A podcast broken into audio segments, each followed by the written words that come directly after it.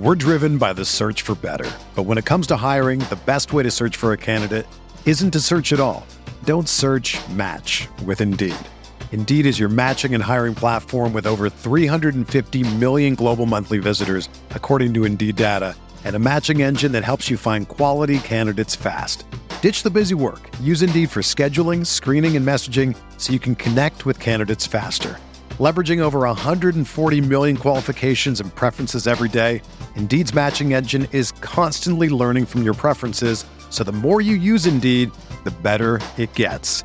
Join more than 3.5 million businesses worldwide that use Indeed to hire great talent fast. And listeners of this show will get a $75 sponsored job credit to get your jobs more visibility at Indeed.com slash BlueWire. Just go to Indeed.com slash BlueWire right now and support our show by saying that you heard about Indeed on this podcast. That's Indeed.com slash BlueWire. Terms and conditions apply. Need to hire? You need Indeed. This podcast episode is brought to you by Coors Light. These days, everything is go, go, go. It's nonstop hustle all the time. Work, friends, family expect you to be on 24 7. Well, sometimes you just need to reach for a Coors Light because it's made to chill. Coors Light is cold lagered, cold filtered, and cold packaged. It's as crisp and refreshing as the Colorado Rockies. It is literally made to chill. Coors Light is the one I choose when I need to unwind. So when you want to hit reset, reach for the beer that's made to chill. Get Coors Light in the new look delivered straight to your door with Drizzly or Instacart. Celebrate responsibly. Coors Brewing Company, Golden, Colorado. Support for this podcast comes from US Bank. When it's time for a new credit card, the best ones do way more than just buy stuff. And that's why US Bank offers credit cards that make every day more rewarding. Earn cash back, score points when you shop, dine out, travel, or binge watch, or get a low intro APR. US Bank credit cards were designed to fit your lifestyle. So make every day more rewarding and check out usbank.com slash credit card. US Bank credit cards are issued by US Bank National Association ND. Some restrictions may apply. Member FDIC.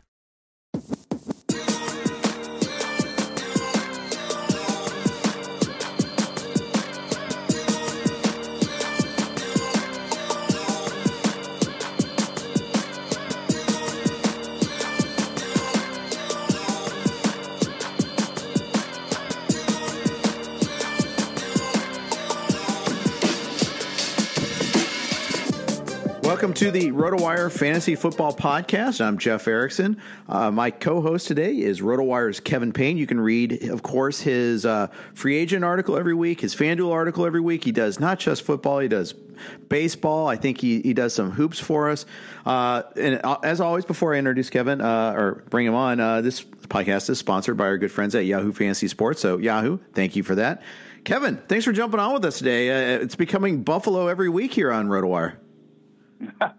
I know our uh, good friend Mike Schopp was on last week. He's a really good guy, becoming uh, a really good fantasy player as well. I do a hometown league with him, and it's interesting because it was a dynasty league we drafted last year.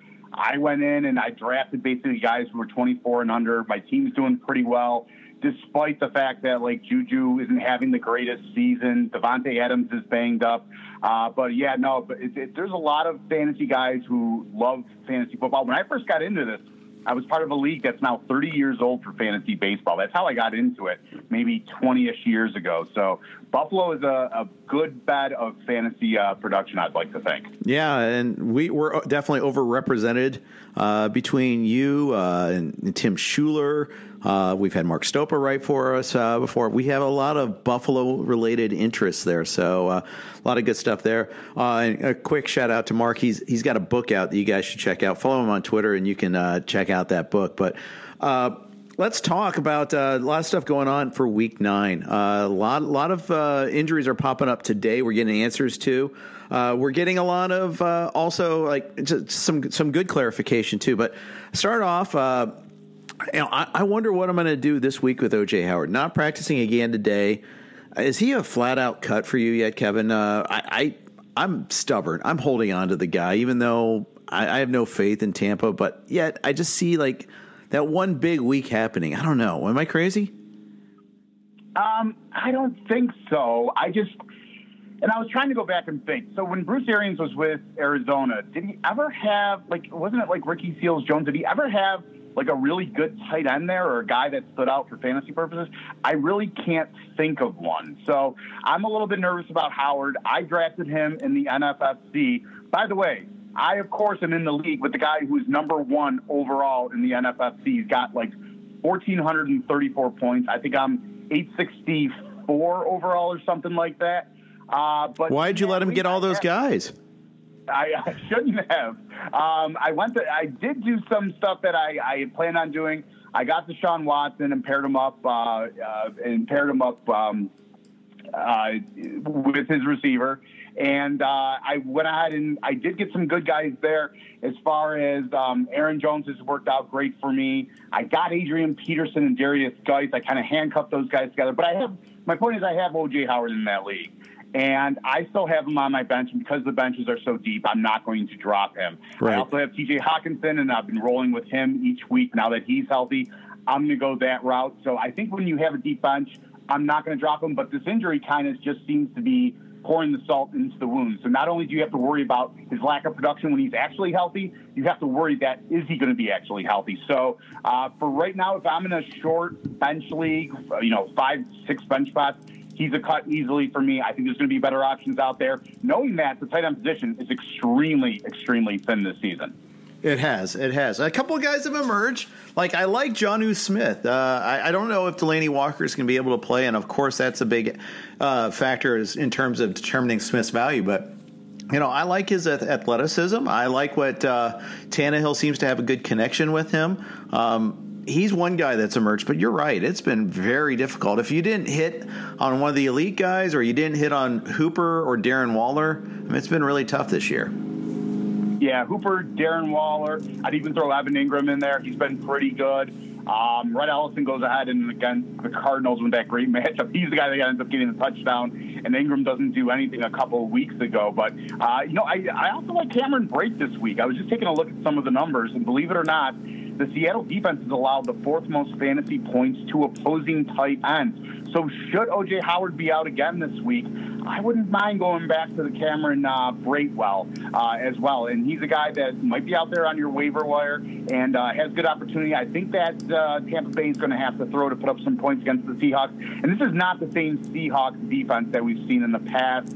Obviously, Earl Thomas went ahead and went to Baltimore. I think there's uh, there's definitely the ability to, to put up points. We even saw Cincinnati uh, weeks ago give them a good game in Seattle. So Cameron Brate would be another guy that I would keep an eye on for this week. You know, I'm in a t- uh, two tight end league, and I actually picked up Brate last week when uh, Howard was declared out. And you know, you're right. Uh, he, he, he is very interesting. I was disappointed what his output last week. I was really frustrated.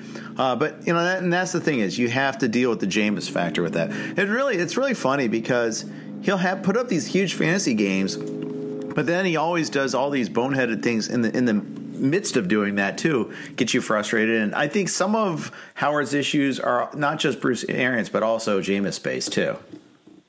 Yeah, it's a pretty narrow receiving tree there in Tampa Bay. I mean, it's Godwin and Mike Evans, and that's kind of been the story.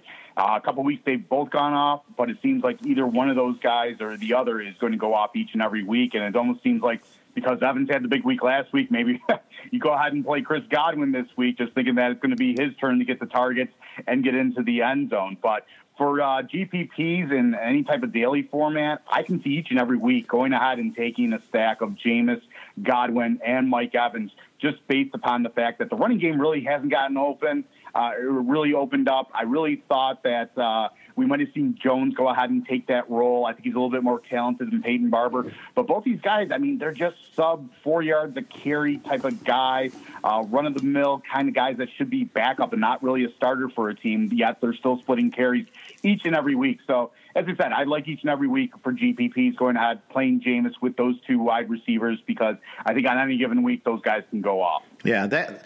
Yeah, I agree. They can't seem to quit Peyton Barber. That that that frustrates the heck out of me too. Uh, two, three weeks ago in the London game against Carolina, Jones had a couple really nice runs, including the touchdown, and I don't think we heard from him the, the rest of the game.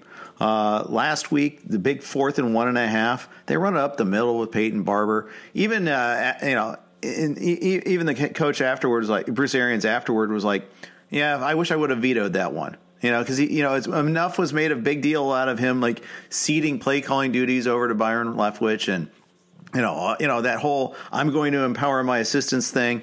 Uh, well, he, he, he, he, now he's kind of blaming them a little bit too. You can't have it both ways. But uh, you know, it's interesting. They can't quite get over that. And you, are right. They have he ha- didn't have great tight ends in Arizona. I, but my argument all along was he didn't have OJ Howard in Arizona. But I guess that just doesn't matter.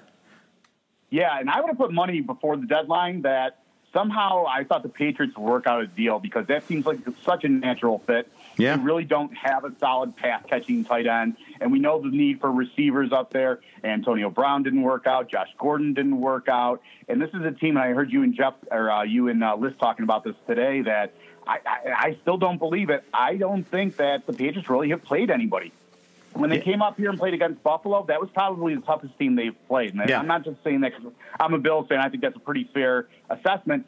They had four turnovers from Josh Allen, and still the Bills were in the game in the fourth quarter, which is absolutely crazy to me. In years past, this would have been a 42 nothing blowout if that had happened. So I'm curious to see what happens. I actually made the Ravens for staff picks. I made them my best bet. If I get the opportunity between now and Sunday and travel partway across the state to Del Lago Casino, I might put a little bit of money down on the Ravens, both on the money line and then a, a little bit more with them getting the points because I'm curious to see what happens, especially coming off the bye and against the Harbaugh coach who I will actually put money on. I will not put on any money on that guy who coaches in Michigan. I will put money on John though, um, and so I'm really curious to see how that game plays out this week. It's really funny who's turned out to be the more respected Harbaugh at this point, right? Exactly, and that's totally my point um, a couple of weeks ago, and I know you watch a lot of Big Ten football against Penn State. They were around midfield, fourth and one. Oh. I'm like, you're the underdog. You gotta go for it here. He punts, and then they never saw the lead. I don't believe the rest of the game. Yeah, yeah, and well, there there was that hideous drop late in that game too, and I feel horrible for the kid because it's a college kid. You know, he's gonna he's gonna get all the mean tweets and all that, but and you could see him even crying on the sidelines after that. It, it was just awful all around. But um, yeah, just just just just make sure you don't pay those college kids. Don't pay them. Oh yeah, and yeah, don't even get me started. Don't even get me started on that one there because that that's a whole podcast right there. Uh, yeah. Especially with this this this whole in NCAA trying to you know get credit for saying, oh, let's start exploring it. No, the thing is they they it was a total word salad. It was totally empty. Uh, but anyways we're going to move on from that because that I, I, could really rant for a while. You mentioned the trade deadline and the lack of trade with OJ Howard. Tyler Eifert didn't get dealt. Nobody got dealt yesterday. I mean, all the trades happened before yesterday, but the trade deadline day itself, horrible, terrible, nothing. Uh, one of those guys, all of a sudden, like four hours before the trade deadline, oh, you know, the Jets are talking trading uh, Jamal Adams, they're talking trading Lev Bell you know, all they did was poison the well there. They didn't do any trades. They just got people bitter at them. Although, at least to Bell's credit, he didn't seem bitter, but Jamal Adams is really salty today and even yesterday a little bit. Uh, you know, I saw a note from today. Adam Gase blamed himself for Bell only getting 12 touches against the Jaguars. Well, good. That's a good start. You are the play caller, so yes, you are to blame for that. Uh, matchup this week, though, against the Dolphins. I really like Lev Bell a lot this week. Yeah, he should definitely go ahead and have a good game. Robbie Anderson as well. And, um, I mean, if you go back and watch the game tape from last week and against the Patriots, I mean, the offensive line really isn't doing them any favors. Now, that being said, Xavier Howard gets put on IR, and that is the best defensive player that the Miami Dolphins have. He's the type of guy that you might go ahead and cheat the linebackers and even the safety up a little bit because he's very good in one on one coverage, but now you're not even going to have him. So this should be a good spot for Le'Veon Bell to get it going if there's going to be any time. And he's looked great when he does get the ball and he gets the ball in open space. He's been shifty. He's been the same back we saw with the Pittsburgh Steelers for all those years. So if you've got him, you've got to feel pretty confident about him this week. Um, if he can't get it going against the Miami Dolphins, who is he going to get it going against? That's a good point. That's a really good point. Uh, so uh, I, I I do like him a lot. I've got him, I think, at ten in my rankings, maybe eleven. I might even move him up higher uh, as the week goes on, but I do like him quite a bit. Uh, a couple more other news items. Miles Sanders, big game against your Bills uh, last week, or at least one big, huge run, but later uh, hurt his shoulder. He is not practicing today. Eagles, they said there's no structural damage there, but they don't know you know, other than that, I mean, the practice kind of tells the story. Now, granted, it's just Wednesday practice. If he's, if he's practicing Friday, then I'll be perfectly fine with him. Uh, he's a tough guy to count on. When do you uh, go with him? When do you not? Uh, what are your thoughts on Miles Sanders?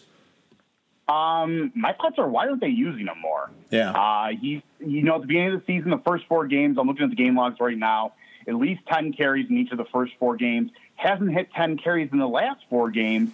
Yet, you know, the numbers are there for him. He's averaging four and a half yards a carry, which is a very good number in the NFL these days. He can catch passes out of the backfield. Uh, and we were just talking about Penn State. I mean, this kid looked great when he was there, and Penn State kind of has become a little bit of running back university. I mean, they've really put out some really good uh, players from that position and, and, wide receiver as well. Looking at all the guys, DaeSean Hamilton, Chris Godwin, a lot of the guys that are you know doing well in the NFL now. So I don't know why they're not giving him more uh, touches. I know Jordan Howard has all these touchdowns and he gets the ball inside the goal line and he's a talented back as well. But I would really think at this point it would be more of a 50 50 timeshare. Somebody asked me this week, you know, what do you think of Sanders? And I'm like, I said the exact same thing. Let's see if he practices Friday. But the fact that he only gets six touches, even, I mean, not, he's not even hitting 10 touches a game makes me a little bit worried about his production going forward because it's pretty much unsustainable that he's going to rip off these long runs, whether it be uh, handing the ball off or going ahead and catching the ball through the air. It's pretty much unsustainable to go ahead and put out this much yards. He really is going to have to have the touches going forward. We talked a little bit earlier about the Tampa Bay running back situation. Sometimes with these guys, I wonder, you know, does it take them 15 touches to get into some type of rhythm and get them going rather than play three or four plays and then run off the field and the other guy comes on? So uh, Sanders, he's going to have to number one show he's healthy, and number two, get more touches in this offense, which maybe he did earn against the Buffalo Bills on Sunday. Yeah, uh, I think that's right. Uh, the other problem too is facing the Bears this week. I don't love that matchup either. Yeah, the Bears aren't. I don't know that they're quite. I mean, I'm pretty sure they were a consensus top three overall defense heading into the season, and they have not played like that the last few weeks but they're still not a plus matchup. They're not a team that you would look at the schedule and you feel great about having your fantasy guys go up against them. Yeah, that's right. That's right. All right, uh, a couple other injury notes. Uh, Adam Thielen return, returning to practice today. That implies to me that he's going to play. They had the extra time to, for him to recover with the Thursday game last week. Uh, like the matchup, obviously against Casey. Like it even better for Dalvin Cook, mind you, but uh, should bounce back this week. Yes, and uh, remember they had the short week last week, so it made sense. He left the game, yeah. was banged up. No reason to bring him back. I think that this is one of the more dark horses of the uh, NFL that could go ahead and win the championship. I think they've got a very good offense. They're running the ball effectively this year. Uh, gosh, what, what's Dalvin Cook averaging? He's like averaging well over five yards a carry. Uh, they've got the passing game. Kirk Cousins has looked much better. Yeah, 5.3 yards to carry so far this season for Dalvin Cook. So you've got another team that's got a pretty narrow receiving tree. Stefon Diggs is kind of after a slow start come on. You've got Thielen. Those are basically the main two guys, but they're just going to hand the ball off to Dalvin Cook. And why not for all this success that he's been having? Defense isn't as bad as well. And this is, as you said, a great matchup. I would think that you probably got Cook ranked in the top three amongst running backs this. Uh, yep, this have him at two. Yep. Yeah, considering how, uh, McCaffrey's one. Yes. Yeah, so I, I, would. That's exactly where I was thinking of him, and I think for DFS purposes, I was starting to take a look. Shannon uh, went ahead and uh, emailed us the contest that we do as a site on FanDuel. I think this is actually the week that you go ahead and pay up for running back. I have no problem using Dalvin Cook and Christian McCaffrey uh, back to back, and hope that because McCaffrey didn't have one of his monster games last week, that his ownership might be down. But um, I, I, think that the Minnesota Vikings overall are one of the dark horses that we should keep an eye on who can make a serious run at the Super Bowl. Yeah, I think so too. Uh, if you uh, listen, I talk about this all the time. We do the X number of player uh, teams versus the field bet. You know, winning the Super Bowl. Uh, how many teams would you need to take before you're comfortable beating the field? You know, enough that someone would make a bet. And what what would those teams be? Would it four, or do you need a, five, a fifth team? Uh, how many teams do you need, and who would they be? Good question. So let me, and I don't think you'll mind me saying this because I'm the one that's going to look like the idiot here. But I did this last uh, year with Scott Pianowski, and it was towards the end of the year, so we had a better idea of what the seedings were going to be and whatnot. And I gave Scott three teams, and I got the field, and my field included the Patriots.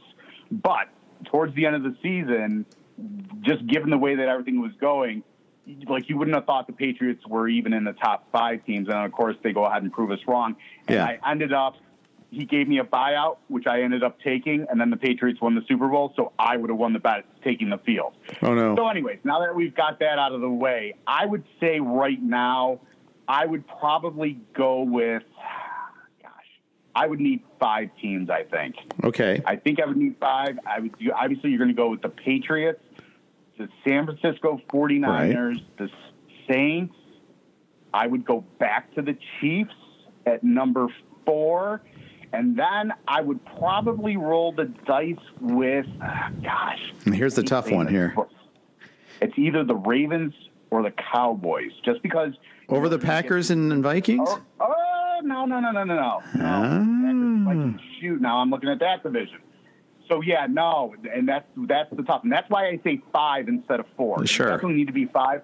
I think four or five weeks from now, it would be easily down to four because we'll have a much better idea who's going to get the first and second seed. See, I think the NFC is going to be tough all season long to handicap that way. I think there's like legit six or seven or maybe even eight teams that could, I mean, that are, are legit strong in the NFC. I mean, you, you may name three or four of them there. Uh, I mean, obviously the Niners are there, uh, but Vikings, Packers, Cowboys, uh, yeah, I mean, it's easy to name a handful of teams there, and I'm you know, in Saints, you already mentioned. Saints are legit. Know, I, I'm bummed. Staff picks. I don't get to pick the Saints this week as my best bet. I have to go go elsewhere finally. But uh, you know, hey, um, their their defense is so good, and that, I think that gets overlooked every single week. Yeah, and uh, Lattimore has played lights out. I thought he started a little bit slow. Yeah. But at corner, he is one of the better corners in the league. Um, I would put him right up there with Stephon Gilmore. And people don't talk about Tre'Davious White up here in Buffalo, but he has been unbelievable. Um, they put him out there on an island, and every single game he comes up with, seemingly comes up with big plays, and they are not throwing at him anymore. Um, and speaking of Stephon Gilmore, I do have a little bit of a theory about uh, the Patriots that I just want to talk about for two seconds. Okay. I, I when I was in high school, I played uh, basketball, and we played kind of like Rick Pitino's Kentucky Wildcats, and it was run and gun, press the whole game, and we were told basically to push the limits as far as following the other team. I think that is exactly what we see with the New England Patriots. I think they hold enough that it becomes almost desensitized the rest. So they see it happen, and they know they can't call a foul on every play, and I think they get away with some, a lot. And I think that Mario's kind of hit on this. He's kind of inferred this through some of his tweets, and I totally agree. I think that the Patriots, by you know, hold almost every play. They're not going to stop the game every play. And yes, the fouls that they're calling is completely out of control. But I think that the Patriots have been so smart on defense as far as going ahead and holding and doing those little tricks that you've got to do. And that's why they've been so successful this year. Now, it's definitely in their skill set. They're creating a lot of turnovers. Don't get me wrong. I just tweeted this out that on FanDuel, they've scored at least 10 fantasy points in every game. They're averaging over 20 fantasy points every game. And it's not just sacks, it's not just interceptions, it's not the fumbles, it's a combination of all of them, Yep. including special teams. So uh, kudos to the Patriots, but I think that that's kind of my theory about why that defense and special teams has been so good this season. I think there's some credence to that theory. I think they're they're they are elite, and I do think they get away with a lot. I agree. And the, the Browns game, I mean, there was two plays there in the fourth quarter that were really pretty awful. Uh, all right, the NFL season is in full swing at Da- Yahoo Daily Fantasy Sports. There's a million reasons to enter the free Yahoo Cup on Daily Fantasy, and they're all dollars. That's right. Yahoo Cup is free to enter, and a perfect lineup will win you a million dollars every week of the football season. It's as easy as entering the contest and picking your players. If you're over 18 and a United States citizen, there's no reason why you shouldn't take your shot. Yahoo Daily Fantasy has new new contests every week with guaranteed cash prizes. Even if you don't score a perfect lineup, you can still walk away with from a game with a little cash. Choose Yahoo Daily Fantasy today. Get started now at yahoo.com slash daily fantasy. Kevin, this is your first year on staff picks. How's that going for you? Overall, not so good. Um, I do have a losing record. I'm below 500. I willingly admit that, but I it's it's educational each and every week because I go back and I try to take a look at what I did wrong. I like Chris's theory, and I know you've got a system too of what you do every week of taking a look, trying to guess the line, seeing what the actual line is. Um, you know, growing up, my dad always told me always take home underdogs playing on a different turf, uh, which I always thought was kind of interesting. And now they're all playing on the same type of turf, so it really doesn't matter. But right. I do like the home dogs, uh, generally speaking. Last week they really didn't come through, especially the double digit ones. I think the only one that covered was the Miami Dolphins, and they only did that by if you got them at 13 and a half on Monday night. So uh, it's it's been tough, and I challenge anybody to go out there and keep track and pick every single game week to week. Now, as far as best bets, I'm five and three, and I get to choose whichever game that's going to be. So I think that's a little bit easier, uh, obviously, because I can pick any team that I want. So it's been tough just going week to week. I feel like I start to get a feel for teams, and then it totally goes backwards. For example, a couple weeks ago, Denver's at home against Tennessee. I took them as my best bet. Um, and they go ahead and shut them out. And I'm like, man, Vic Fangio, he's a he's a defensive guy. I think this defense hasn't played up to their as good as their potential, especially the first three games. They didn't have a sack, they didn't have turnovers, whatever it was. I'm like, this is going there's some correction coming here. Um, but then they go ahead and they put together two games and then they lose. And now you've got all this debacle, Joe Flacco, and who knows what's going on with his neck. And, um, you know, he's obviously not going to be playing for them anytime soon, it seems like. So I don't know. I feel like I start to get a feel for a team, and then the NFL is just such a fluid league, and I know that gets overstated, and everybody says that, but it's the truth that you have to go ahead and be ready to adjust week to week based upon injuries, based upon who a team's playing, their matchups, what plays to their strengths and their weaknesses. So you just got to be ready and, and try to adjust the best you can when you're going ahead and picking these games against the spread. Yeah. And honestly, I didn't really use this system too much until this year, right? And maybe we did a little bit of this last year. Um, in some cases, I, I, I, and I haven't had a system, and I've done fine. Other, you know, in other years, maybe uh, I've needed that system a little bit more, I guess. But that just illustrates how difficult it is to pick against spread. Don't do this for a living, people. It's hard. It's really hard.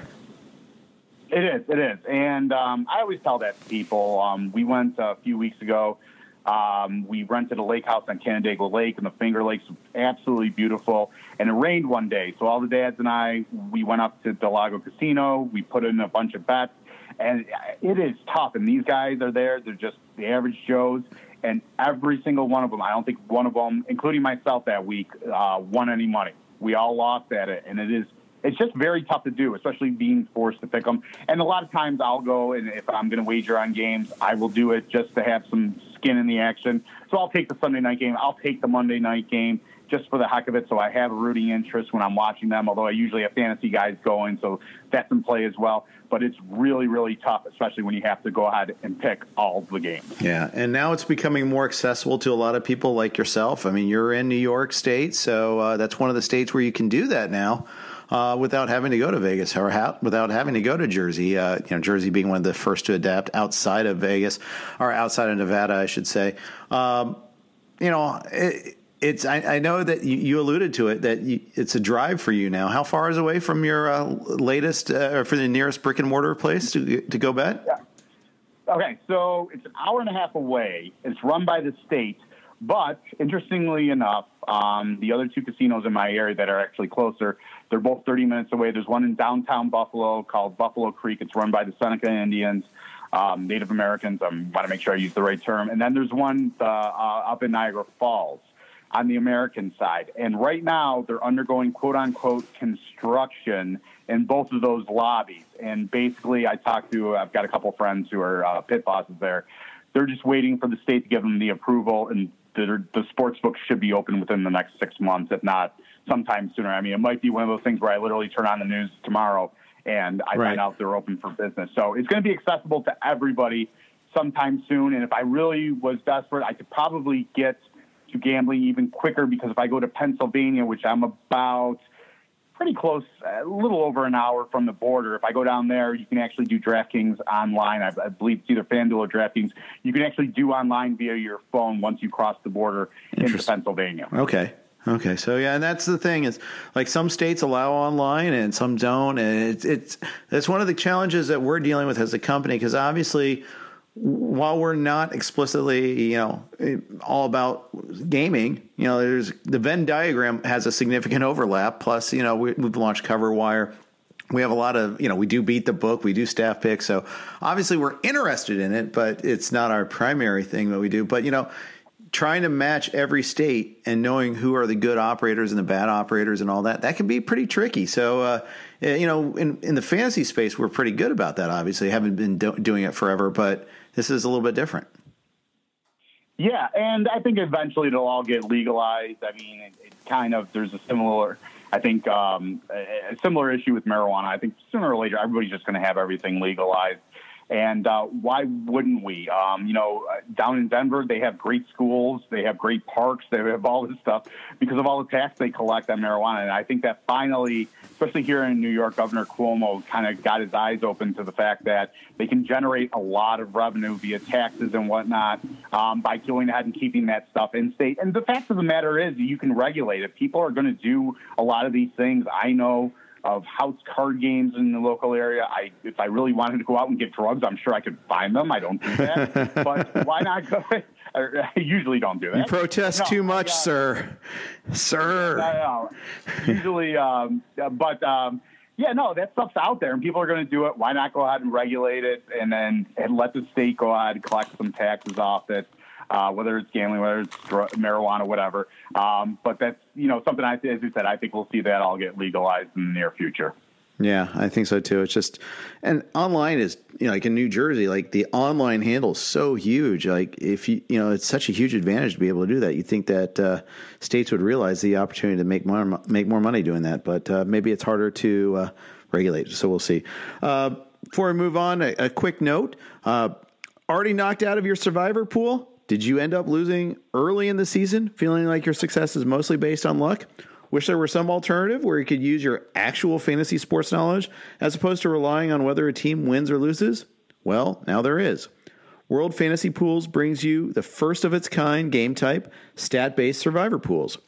World Fantasy Pools takes the traditional concept of survivor pools that players are familiar with and adds a more exciting twist. Instead of choosing a team to win a game, you will use your fantasy knowledge to choose an athlete to achieve a designated stat line. Achieve the stat line and you advance. Fail to, and you will be eliminated. Be the last to survive or make it through all rounds to win or split the prize pool. Just choose one athlete each round to achieve a designated stat line to advance and win. It's that simple. Sign up and play today at www.worldfantasypools.com. I'm Jeff Erickson. I'm here with Kevin Payne from RotoWire. Kevin does a number of things for us, including the weekly free agent article that runs on the site early on Tuesdays. Uh, and Kevin, this week you began with a, a unique opener. I did. Um, I wrote a very heartfelt apology after blowing up Ty Johnson last week and seeing Tra Carson going ahead and getting the most touches in the Detroit backfield. Uh, so one of the reasons I did this is I feel like in the fantasy community we're not held accountable enough, right. and I feel like part of my job is to get things right, to connect the dots and say, um, you know, A plus B equals C, and here's C, and this is why I figured it out the way I, I did. Sure. And with Ty Johnson, I, I just I'm still kind of, uh, for lack of a better term, flabbergasted that they didn't use him more. Um, so Kerryon Johnson goes down two games ago, and it's Ty Johnson that goes ahead and gets most of the work. Averaged uh, 7.6 yards a carry or something like that while he was at Maryland. At his pro day, ran a 4.2640. Now, I know that they these pro days the clock can be a little bit quicker sure. than if he was running it at the combine. But man, four two six for a running back is lightning fast. This isn't a five foot nine, 180 pound wide receiver. This is a running back. So I thought that um, you know I just felt really bad. I told people to blow their FAAB budget on it. I already actually had him in a lot of leagues. He's one of those guys that I always comb through um, each and every week about 10 o'clock in the morning on Sunday morning. I go through and take a look and say, who's the guy I want to have on my bench in case the starter in front of him gets hurt? And he's one guy that I actually had on my bench, both in the NFFC and the league that Scott Pianowski uh, runs. So I had him basically free of charge sitting there and thought, gosh, this guy's at least a number two uh, running back this week. If not my flex spot, all the leagues I do have at least one, if not more flex spots. And I'm like, this guy's going to be golden this week. And then they go ahead and run Tra Carson. So I opened it up with an apology because I get sick and tired of the fantasy community always taking victory laps. I got this right. I got that right. Yeah. We always don't know full disclosure. Like it drives me nuts when, oh, look how good my top three teams are doing in the NFFC. Well, how many teams do you have overall? DFS screenshots, and I've been a bit. I've done this before. The only screenshots I ever usually pull put up are like last year I won. I think it was like twelve grand, and I put up twenty seven dollars. If you're putting up a thousand dollars and you won ten grand last week, that to me is not really that impressive because what's happened uh, the weeks prior when you weren't posting screen, screenshots. Right. So I think that we need to be held more accountable. So I admit it. I was absolutely wrong about Ty Johnson. Um, I thought Chase Edmonds, although I did kind of say this in my article a couple of weeks ago, I was worried about the schedule because now they got San Francisco coming up twice.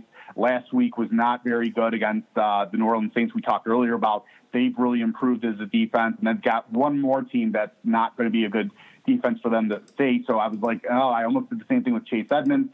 But um, yeah, no, I just think we should be held accountable. So I started with an apology. I actually I think we get some really good people on our site. I know that the guys at Yahoo sometimes get absolutely scalped by the recommendations. So I appreciate the fact that most of the guys, at least on the site, on Twitter that I interact with, they're appreciative of the fact that I'm honest about things, that I answer everybody's question. And it's me doing it. It's not like it's an intern. It's not my dog who's answering it's actually me who answers any questions that I get on the site or get on Twitter. So I try to do the best I can. And I think that people also realize they have access to a lot of this information via social media, via our website, via whoever. And at the end of the day, it's their call. I think they're just looking to be pushed in one direction or the sure. other when it comes to picking up free agents or whether it comes to making a uh, line up decision.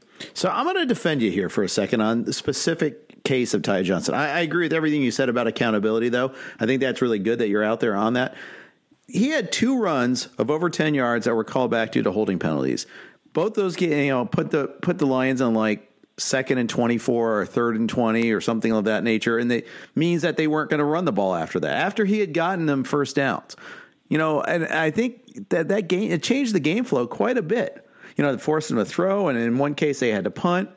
You know, I think the game's a little bit different now. Seeing Tra Carson start was infuriating, uh, but Johnson was clearly the better back. And one of the appeals to getting Ty Johnson was you didn't just get him for this game, which was supposed to be a great matchup. You also got him for the rest of the season with Kerryon Johnson out. So I also wouldn't take a failure lap either. I don't think this is done. And I think you still might end up looking good on this. And and that could be. Um, I've still got it. It wasn't like I went out and dropped him this week. Right. And as you said, Kerryon Johnson, um, when I wrote it, he hadn't been put on um, IR. I don't think he went on IR until after my article was published. Because right. then I had people coming back and saying, "Now would this change your opinion?" I mean, you know that basically Kerryon Johnson's done for the season, and um, I got asked in one of my radio shows this week, "What do you do with Kerryon Johnson? Do you drop him?" And I said, "Absolutely. It's not yep. like he's going to come back." week 16 and week 17 and get 20 to 25 touches right off the bat either once once he comes back. And the fact I think he was he had a brace on his knee after the game. I mean that kind of said when you've got that DonJoy brace on that all linemen wear just as a, a, precaution, you know something's probably not very good with the running back. So uh, I'm curious to see what happens going forward. It's not a bad matchup this week against the Raiders, and maybe they go ahead and do give him more touches. But again, we were looking for that guy, and mm-hmm. he always comes out every single season. We find players over those last four to six games who will help you out. Jerome Harrison from the Cleveland Browns, the yes. one went absolutely nuts. Jamaal Charles, the second half of his rookie year, went absolutely nuts. Those guys are Arian Foster won yeah. leagues and then you know became Arian Foster. He was nothing before that. I mean, not, he was something obviously, but in fantasy world he was nothing uh, before that. And it's like it happens every year. Tim Hightower won fantasy leagues for yeah. people. It happens. So yeah, absolutely stay on top of things there. Uh, so I thought that was good that you started off that way, and I love that you know you get you know see the thing is people are like, when's the value meter come out? When's it coming out? Like go check out Kevin's article. It's, it's it's freaking Tuesday, people. I am a start sit article guy. I'm not the you know free agency guy, and you answer everybody's questions. That's one thing you're really good at doing. You're on top of that. Yeah, and I've, I've I think I've gathered a nice following over the years, and again, it's and I wonder sometimes too. I usually don't try to bug anybody, but I have the same questions for my fantasy uh, teams. I take a look and go, gosh, I've got choice A, I've got choice B. And, you know, the difference between the two, I'm like 55 45. So sometimes I just want to hear somebody. Somebody might have a different opinion. Sometimes I'll try to point out why I don't like a guy or why I do like a guy. Somebody asked me today on the, the column, they said, Do you like uh, Christian Kirk or Terry McLaurin for the rest of the season? And I said, I'll be honest, I think McLaurin's the more talented of the two guys. Um, but if I'm taking a look at the quarterback situation yeah. for the rest of the season, I like Christian Kirk and where he's at because if Dwayne Haskins takes over, he hasn't looked too good so far. Um, and as I said, I like Terry McLaurin. He's probably going to be the number one wide receiver for the Redskins. Something, one of the few things that organization has done right. He should be the number one guy for the next five to seven years, but just given the quarterback situation, I don't know it. So I try to give a reason on top of instead of just saying, okay, play this guy and not give a reason why. I try to justify it with some sort of logic. Yeah, exactly right. And I am so scared of Callahan and what he's going to do to that offense. Uh, I, oh, geez. I mean, five passes when they're trailing in the second half against yeah. Vikings. Now, one of those passes was a hideously overthrown ball to McLaurin that ended up being picked off. And I understand why, but you got to try. You just have to try. Yeah, and it's, it's it's bad when Troy Aikman is uh, busting on you for not taking chances and going for it on fourth and short near the goal line. So when that happens, you know something uh, might be wrong. And Callahan, he's just going to run the ball. I guess if you've got Adrian Peterson, you got to be happy about this. And it's kind of interesting this week going up against my Bills, seeing their poorest run defense over the last two weeks. But I got to think that the Bills will probably make some adjustments um, and go ahead and figure out how to slow that uh, running attack down, especially knowing – uh, Callahan's tendencies. Exactly. Hey, so you also do a weekly FanDuel article for us, and uh, you know, you, you mentioned though that you know, first of all, you know, it's interesting going through that piece because the DFS industry is maturing, and you know, obviously we have to change along with that there. And it's just not just okay, I like this guy, this guy, and this guy, and done. And you have to put a lot of thought into it there and figure out what type of contest you're in and all that. What, what do you go through when you sit down to do that piece? So I'd like to take a look at the tendencies. Now, note that teams are going to make adjustments throughout the year. I remember a few years ago, I think it was the Tennessee Titans were like terrible against the tight ends. And by the second half of the season, they figured out what they were doing wrong and were no longer bad. And maybe that's going to happen. This year's example would be the Arizona Cardinals. They've been horrible against tight ends. Um, maybe they go ahead and figure that out and notice what we're knowing. So we take a look at what teams you know, are letting up fantasy points to what positions? Because that will probably tell you a lot about defense. If the cornerbacks are good, can they stop the run? And a lot, of, obviously, there's a lot of correlation there between looking at you know um, rushing touchdowns given up. Uh, for example, I always take a look at Tampa Bay. If you're going to beat Tampa Bay, you're not going to run the ball on them. You're going to have to throw the ball on them, and they've been terrible against the pass so far this season. Very good against the run. I take a look at the over under still. And sometimes when I go to take and put in a lineup or a stack or a GPP, I like to target those games that don't have a big over under because they're going to be very low owned in those tournaments. So that's another philosophy that I try to go ahead and use. Um, but I think overall, I think it's pretty easy to take a look at guys. When I'm doing cash games, I want guys with a lot of floor. I talked about John Brown last week. You know, besides Michael Thomas, the only guy who's got at least 50 receiving yards in every game this season. Now, that didn't quite work out last week, but you got a little bit of a floor there, knowing he's going to get four to five catches and uh, at least 50 receiving yards, and he's not expensive. That's really the key there, is that if you can save money there and spend up at other places, then go ahead and do so. So it, it's pretty interesting. The best thing I like about doing my article, and I kind of mentioned this to you in, in one of my emails to you, was um, Tori Schoenke, Peter Schoenke's wife, emailed me a few weeks ago and says, I've been using your guys and I'm up to like 80 bucks. And she's just beyond thrilled because she's throwing like $7 in tournaments into these games. And I said to her, don't get brave and try to go bigger. Just stick to what you've been doing. Play these low games. You basically have money to play for the rest of the season. Any other time you win now is going to be gravy. So that really made my day when I got an email from her saying, nice. Kevin, I appreciate your picks. They've really worked out so far for me. That's awesome. That's awesome to hear. Uh, we did have a question on Twitter asking who your core players are going to be for this week. I know it's early in the week. Have you uh, settled on anybody yet that you really like, especially for FanDuel games? Yeah, so it's kind of lame to go with the top priced options. But as I said earlier, you said you've got Christian McCaffrey, Dalvin Cook, one and two. I was able to come up with a lineup that has Russell Wilson at home against Tampa Bay. Again, if you're going to beat Tampa Bay, you're going to do it through the air. You could do Christian McCaffrey at home against Tennessee and Dalvin Cook against the Chiefs, who have not been good against the run. You can put all three of those guys in your lineup and then mix and match. I've got John Brown, I've got Mike Williams, I've got Tyrell Williams, Cameron Brate. Um, struggling with that last flex spot, but the Carolina Panthers is it's been good this year for these running backs who have gone off to pair them with their own defense. So Carolina at home against Tennessee and Ryan Tannehill. I can easily see Tannehill getting a few sacks and maybe throwing sure. an interception or two in this one. Um, so at 4,000, that's pretty cheap on there. Um, considering some of the defenses, I believe, go up. Uh, the Bills go, go all the way up to 5,000. So that's not a bad price for them. As I said, it's just trying to figure out that last flex spot. But we might have more clarity on that as the week goes on, as guys are ruled out and we uh, see who the starters might be. I think there's going to be a good opportunity to find a cheaper option. As I said last week, like I like Ty Johnson, I like Chase Edmonds, I also like Latavius Murray. I think he was 6,200 on FanDuel, paid off again in a big way. So um, there will be that type of player I think that we can go to, and maybe it'll be Ty Johnson for all I know. Maybe I'll go back to the well with him.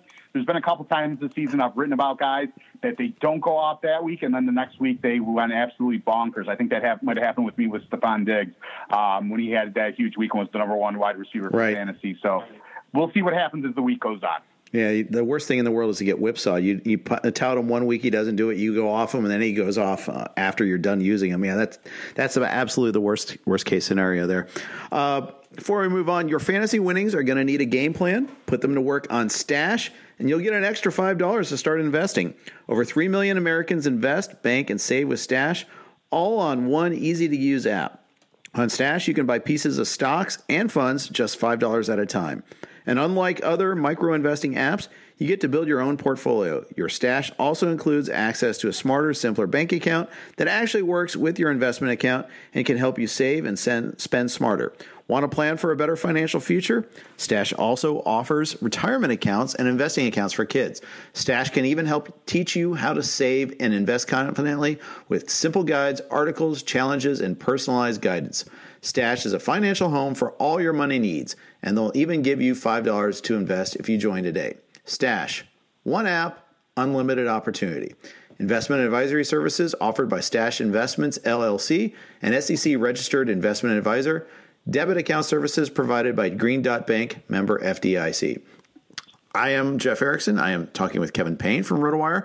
Kevin is part of the Buffalo Mafia on RotoWire. Kevin, I wanted to ask you about your Bills. Uh, they kind of failed the test last week against the Eagles. They also have benefited from a pretty good schedule so far this season, having beaten my Bengals as an example. Uh, the Giants, everyone wants to beat on those lousy Giants, of course. Uh, the Dolphins, you know, the fact is they, they've had a pretty comfortable schedule so far. Second half, it's going to pick up a little bit, but not this week. They get a home game against the Redskins.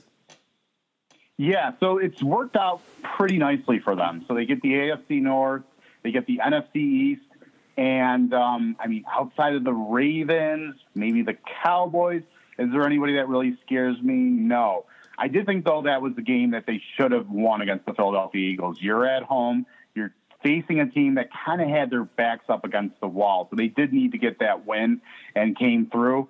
Uh, they've got to figure out, as I said earlier, they've got to figure out how to stop the run because they looked terrible against it last game. This is still a solid defense. And one of the things that I think people who haven't watched every single minute of the Buffalo Bills like I have this season don't see is – Josh Allen has put the defense in a lot of bad situations. If this was a mediocre defense, a league average defense, the Bills would not be five and two right now. They would easily be two and five because of the short fields, because they've given up a couple of special teams touchdowns. Um, but again, you know, as you said, like, and I made this argument earlier, uh, the Patriots haven't played anybody. The Bills really haven't played anybody. So the schedule they get a little bit tougher. They still, I believe, have the Ravens. They've got to go to Cleveland, I believe. That's not going to be an easy game. They still have uh, Dallas on the schedule, I believe, as well.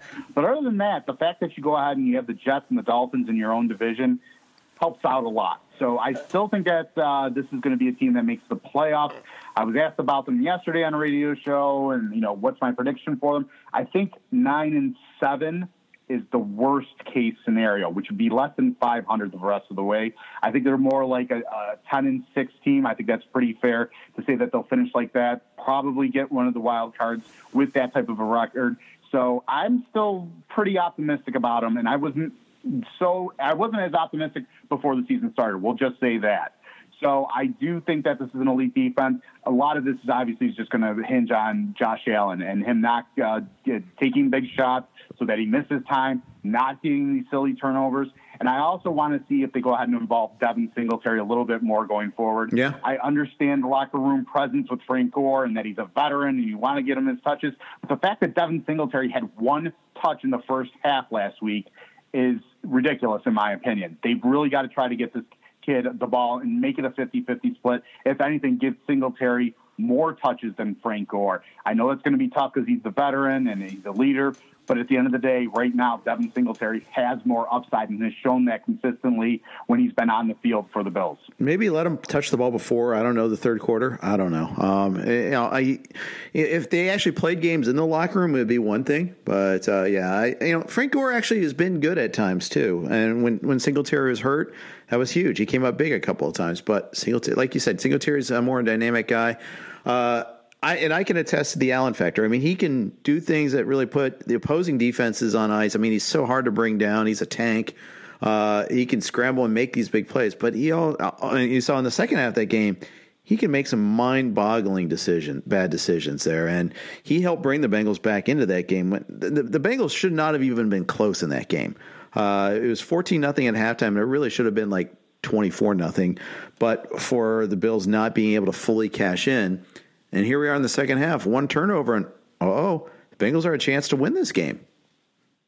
And that's what scares me about this team is I worry that they're going to play down to the level of whoever they're playing each and every week. So if it's a team like the, the Bengals that they should go ahead and put away, it was still a game late in the game, and I'm, that's my concern this week against the Redskins is they let the Redskins hang around long enough in a game where they should go ahead and, and win by two scores, in my opinion.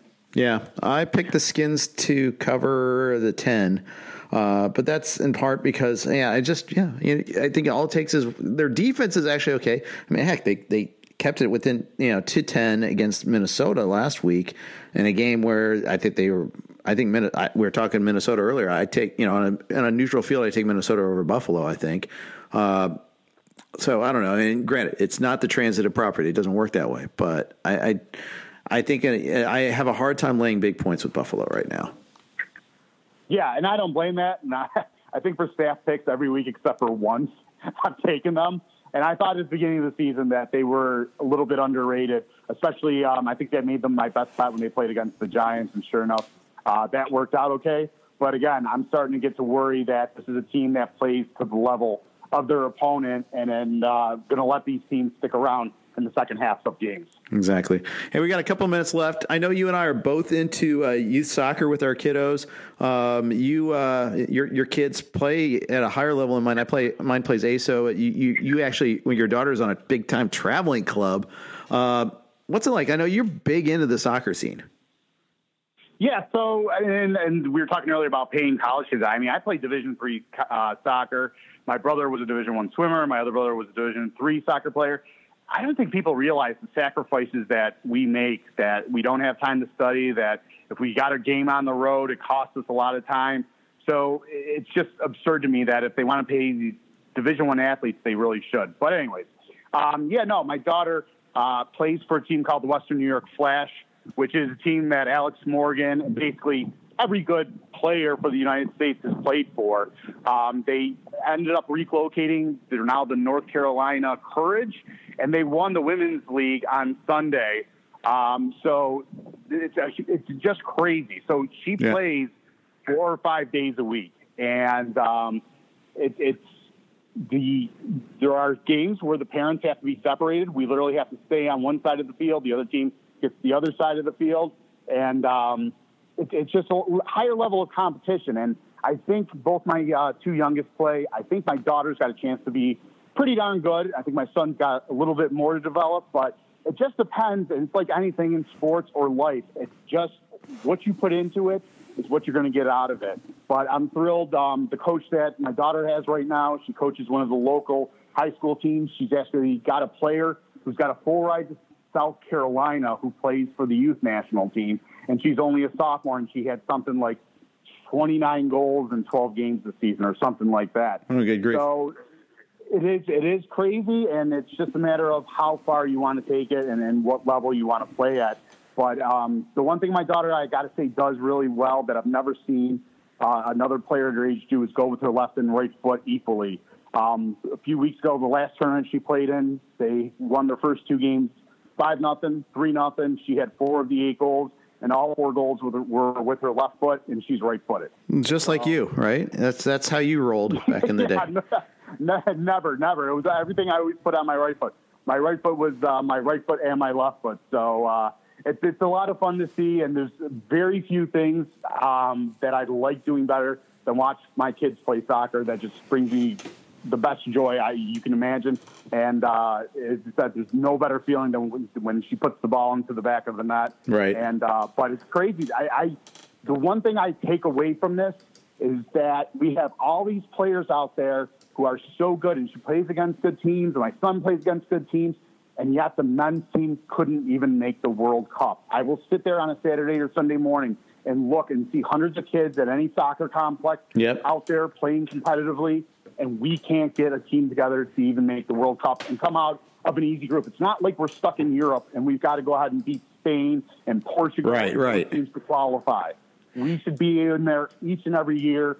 We should kill. I don't know how we lost to Canada, um, but the one good thing is we're going to go see the women's national team play actually next week Thursday. Um, they've got a game in Columbus. All right, so you're you're given the keys to the U.S. men's national team, not just the the, the team, but like the program. What changed? What's the first thing you change?